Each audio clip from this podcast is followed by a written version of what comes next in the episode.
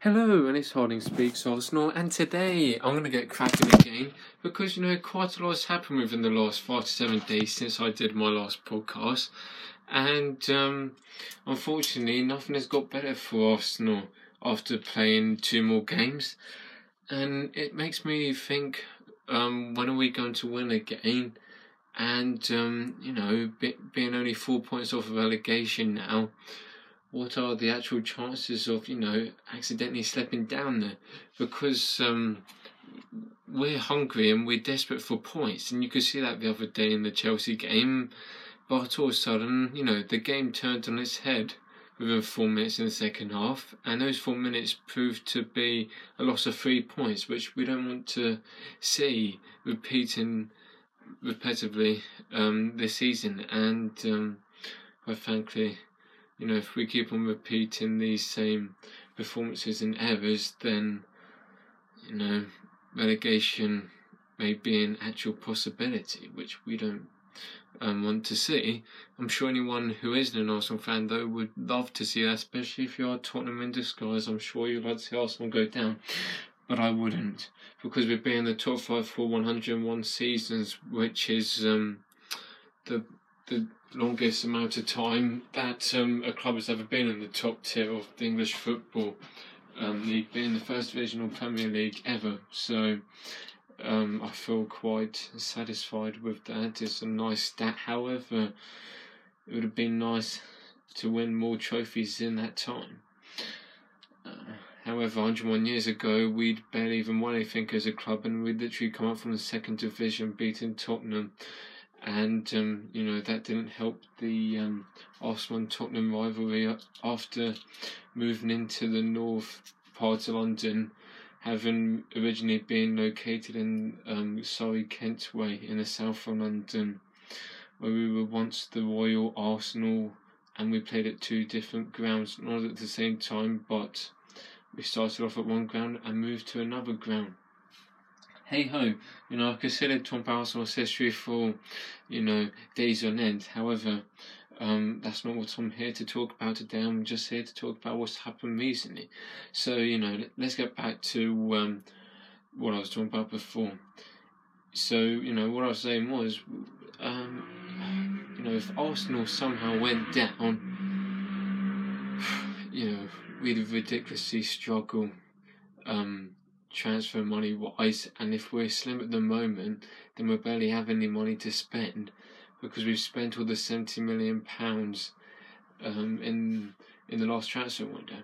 And I think that, quite frankly, you've got to pay £20 million these days in the Championship to get yourself a decent player who could help you go back up. And, you know, just talking about this makes me feel a bit scared, because it's, you know, relegation isn't a territory I've ever thought was possible when it came to the Gunners.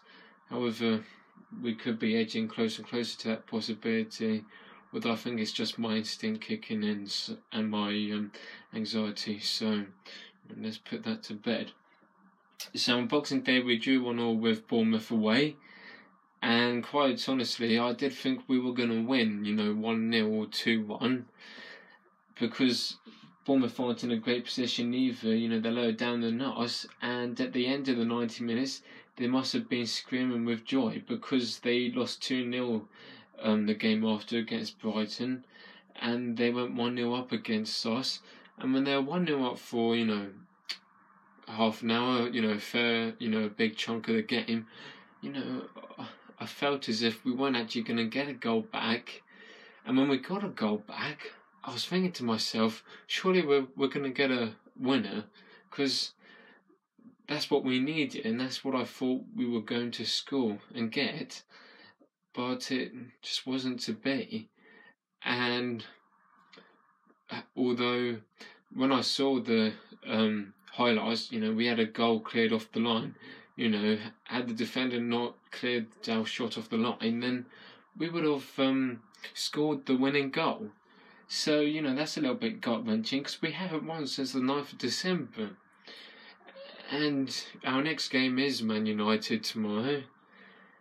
And if we don't win that game, we'll get a point, and the teams below us, you know, draw or win, we're only going to fall further down, which is why it's a priority now to try and win 10 of the last so many games of the season, or 7, because we need to make sure we don't put ourselves in jeopardy when it comes to keeping our league position for next season in the Premier League.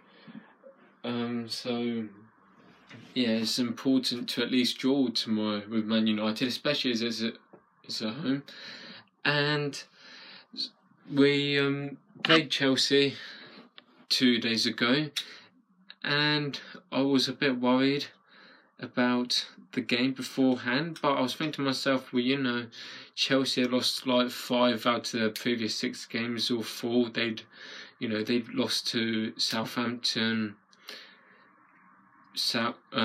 West Ham, and Bournemouth as well, and I just thought, you know, what chance have they got against us? However, I did actually watch them against Tottenham, you know, a few days beforehand, and I thought they kind of ripped them to pieces, and that was what I was worried about when they played us the other day, because I thought, what if they end up doing the same? Because, you know, if they did that much damage to us, if they did that much damage to Tottenham, then they could potentially do a lot worse to ourselves, considering we're in a worse off position than Tottenham. And we were dominating the game for the first half and the first 45 minutes. In fact, you know, it made me feel proud to be a Gunner within those first 45 minutes of the game, because, you know, we were energetic, it was pulsating football, and, you know, our playing of football, you know, hasn't been much better than that all season. And I really felt like, after going into a dark tunnel for, 2-3 months, there was finally light at the end of the tunnel, you know, because we've barely won within the last few months. You know, going 8 games without winning is horrendous, and is far from, you know, even, you know, top 10 material. So, you know, had we have won the other day, it would have meant a lot, and if we could have hanged on for 90 minutes, it would have been better than, drawing or losing. But, you know, in that first 45 minutes, was it Aubameyang, Lacazette, you know, he kept on running.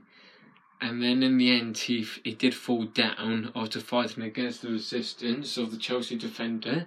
However, I think it's difficult to say that should have been a penalty, because, you know, players dive so easily, and Lacazette did dive again in the second half. And that's why he got booked, because, you know, it was a simulation, quite obviously, which, I'm not a fan of, you're not a fan of, and they shouldn't be a fan of it, yet they still do it, which, only increased the risk of one of our players getting sent off, because in total there was 9 fouls in that game, something like the highest for games so far this season in the Premier League. We had 5, Chelsea had 4.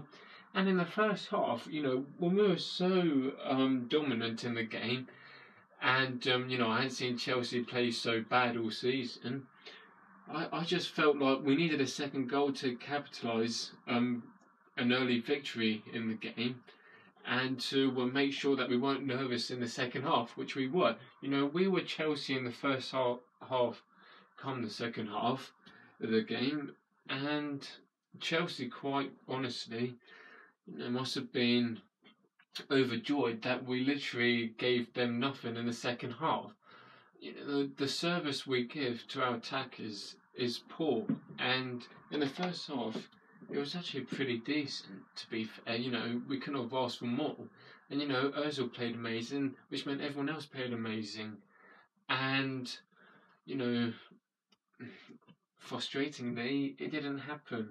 You know, we couldn't hold on for the win, because within 4 minutes the game was turned on its head, quite literally, because Jorginho scored, and then Tammy Abraham scored with a nice twist, I must admit. You know, the Christmas twist. However,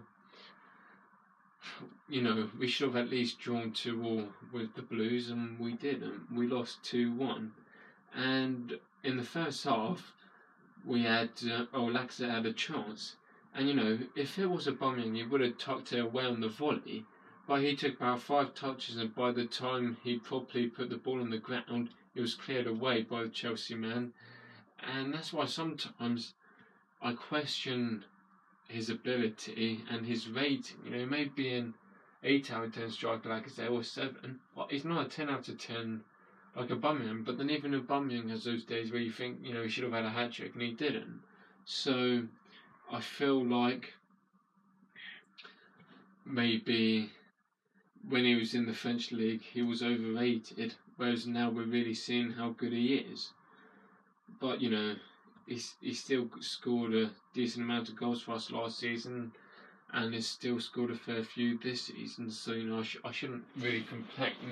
But in those situations, he should have scored, like any other striker like Lewandowski or Aubameyang. And when he missed that chance, I thought, you know, are we going to regret that? Because Chelsea could come back at us, and they did, and we did regret it in the end. And, you know, had he scored, we could have had a second goal, and had Lacazette's potential foul resulted in a penalty for us, then, you know, we could have actually won 3-2. However, you know, we must move forward and we must look at the next game. However, you know, me doing this podcast means I have to reflect, and it means that it's a bit frustrating looking back at all the chances we did have in the first half and in which we failed to take it, or them all, most of them, apart from that one goal. But before Aubameyang scored, you know, I felt it was inevitable for us to score.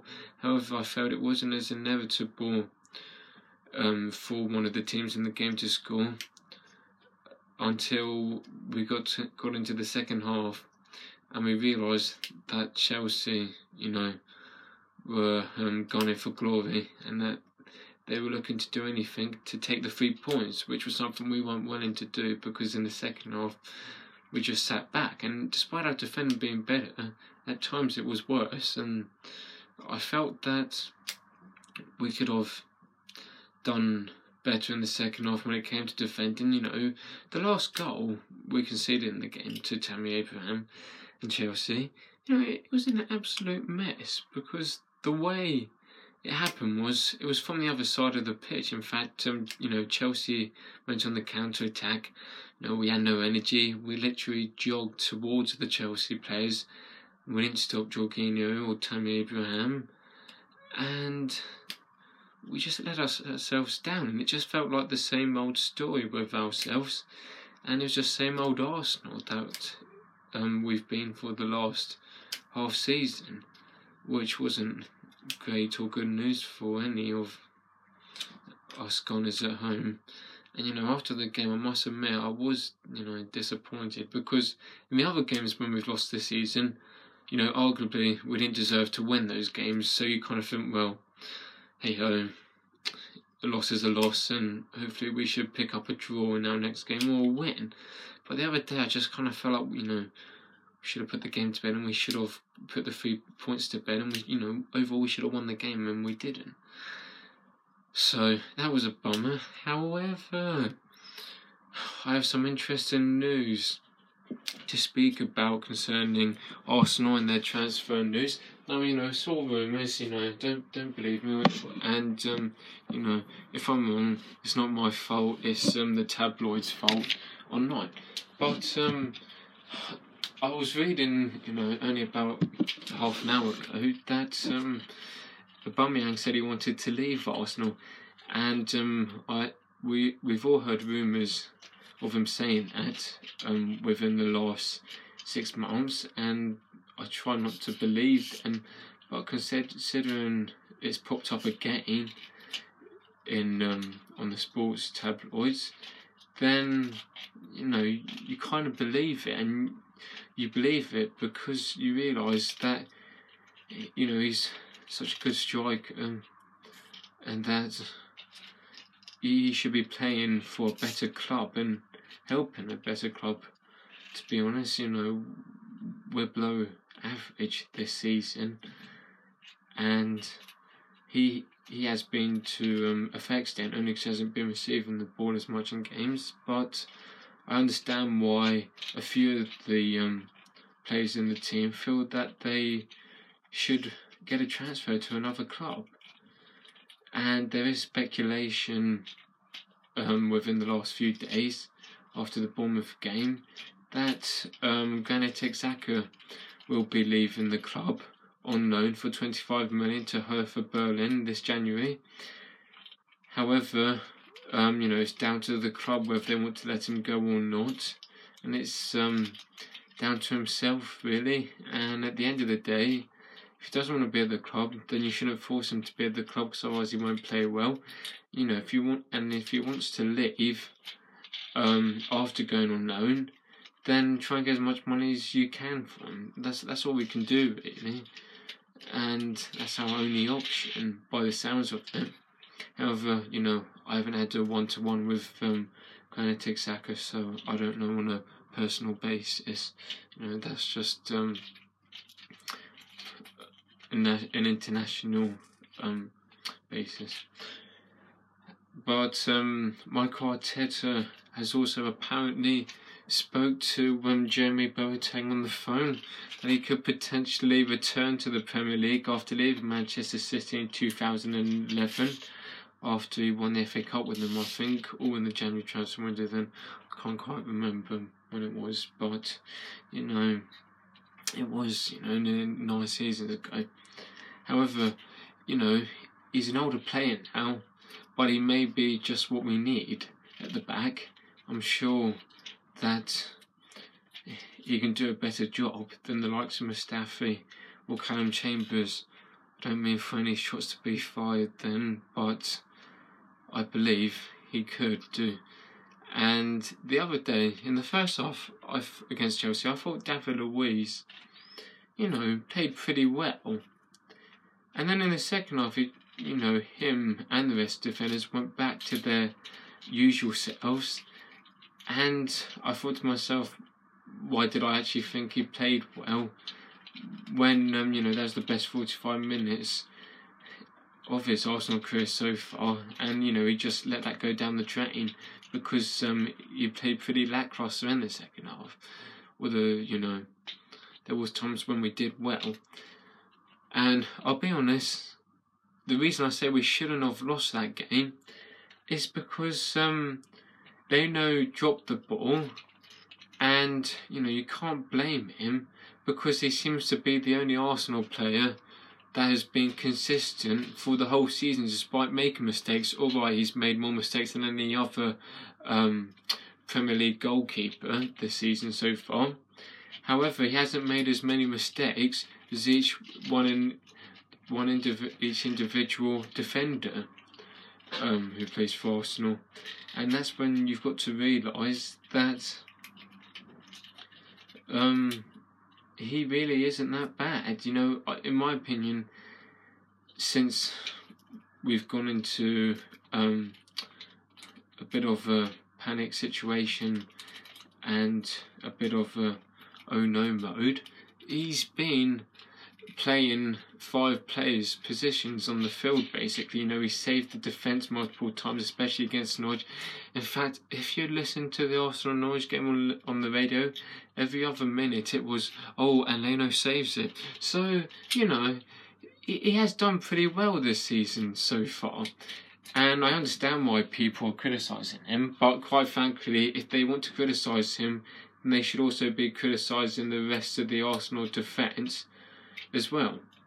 You know, there's 11 men in a team, not just one on the field. So, apart from, you know, those few mistakes he's made, he's been pretty good with the saves he has made, and he's put us out of trouble so many times that he's made more saves than mistakes, and that's why I feel, you know, he's he's not the best goalkeeper in the world, but you know, he's done well for us so far since he started his Arsenal career. Against Watford last season, when Petr Cech came off injured against Watford when we won 2-0, and I was sitting in the ground there at the time watching him come on, so that was pretty neat. However, there's some more transfer news which I would like to update you with. Whether it's true or false, I don't know. You don't know. But I heard something about some Lugani coming to Arsenal, a potential move which could, you know, help the club or help our team out, especially the back four, because apparently he is a top defender in Italy, despite making consecutive 90-minute games performances for the first time this month in his career since something like the last 4 seasons, which means he's been pretty inconsistent. However, it looks like he's picked up some momentum and he could potentially be not so far away from good form. But on the other hand, like I said, if he's been inconsistent for the last 3.5 seasons and the Italian league is a lot easier, then is he going to struggle in the English league? And I think that's what we've got to remember. You know, the Premier League is the best league in the world. Serie A isn't the best. Neither is La Liga or the Bundesliga or Liga 1. And in the Premier League, when players come over from abroad who have been in fine order, you know, they don't quite get the same respect and they don't quite have the same reputation because they struggle more than as if they were playing in an easier league. Especially if you're playing for a top club with top players, they're not as good players, you know, the players that don't have their name broadcasted as much, you know, kind of go ignored in a way a little bit, and if they make a mistake, normally it's covered by another defending team. However, if you put them in a top team in England, it doesn't matter what opponent they're playing against, whether it's a good or bad opponent, their mistakes look a lot worse, and they pay off just, you know, they don't pay off because, you know, the football in our league is of a higher quality, and so are the attacks, which means that, you know, if one plays in jeopardy, then, you know, he's putting the rest of the defence in jeopardy. However, if you've got someone playing for Juventus against someone like Torino, who makes a mistake, then he's got 3 other decent defenders to protect him. So, you know, what happens, happens. And if he comes, then I'm guess, you know, if you do an okay job, hopefully better than David Luiz currently, because I'm just a bit disheartened with him because he hasn't been the man who he once thought he was. So if he comes, I guess it's not so bad as I may think it is. Also, Eddie Nketiah, the man who scored a hat-trick for Leeds in the League Cup this season against Salford, is being recalled to Arsenal, apparently, I read, because we want to bring him back into the starting lineup on the bench, and we want to give him more game time because he's been performing fairly well for Leeds, although in my opinion I think he's dropped off a bit for Leeds. But currently, recently, he had an outstanding performance, and by the look of things, that's why I want to bring him back, because he's had more good performances than bad performances, and it'll be nice to have more youth players. But I believe that the reason we're 12th in the table isn't necessarily because we play bad football or anything like that. It's because, you know, we have a lot of, we've got, was it like, we had, you know, about like 4 youngsters the other day. You know, we've got a mixture of dead wood being the older players who should leave, and we've got half the squad are youngsters who are inexperienced. So can you really blame us for being 12th in the league? I don't think so, in my opinion. When you've got people like Saka playing, and Reece Nelson and Joe Willock, who have never ever played a Premier League game before this season, or for 90 minutes. And the other day, Reece Nelson played pretty well, but some of his passes didn't pay off. And quite frankly, I believe we have one of the best youth systems in the league. So that tops off today's episode. So enjoy yourselves and don't get too hammered tonight, because it is New Year's Eve. Otherwise, you may need your stomach pumped. So, adios, everybody.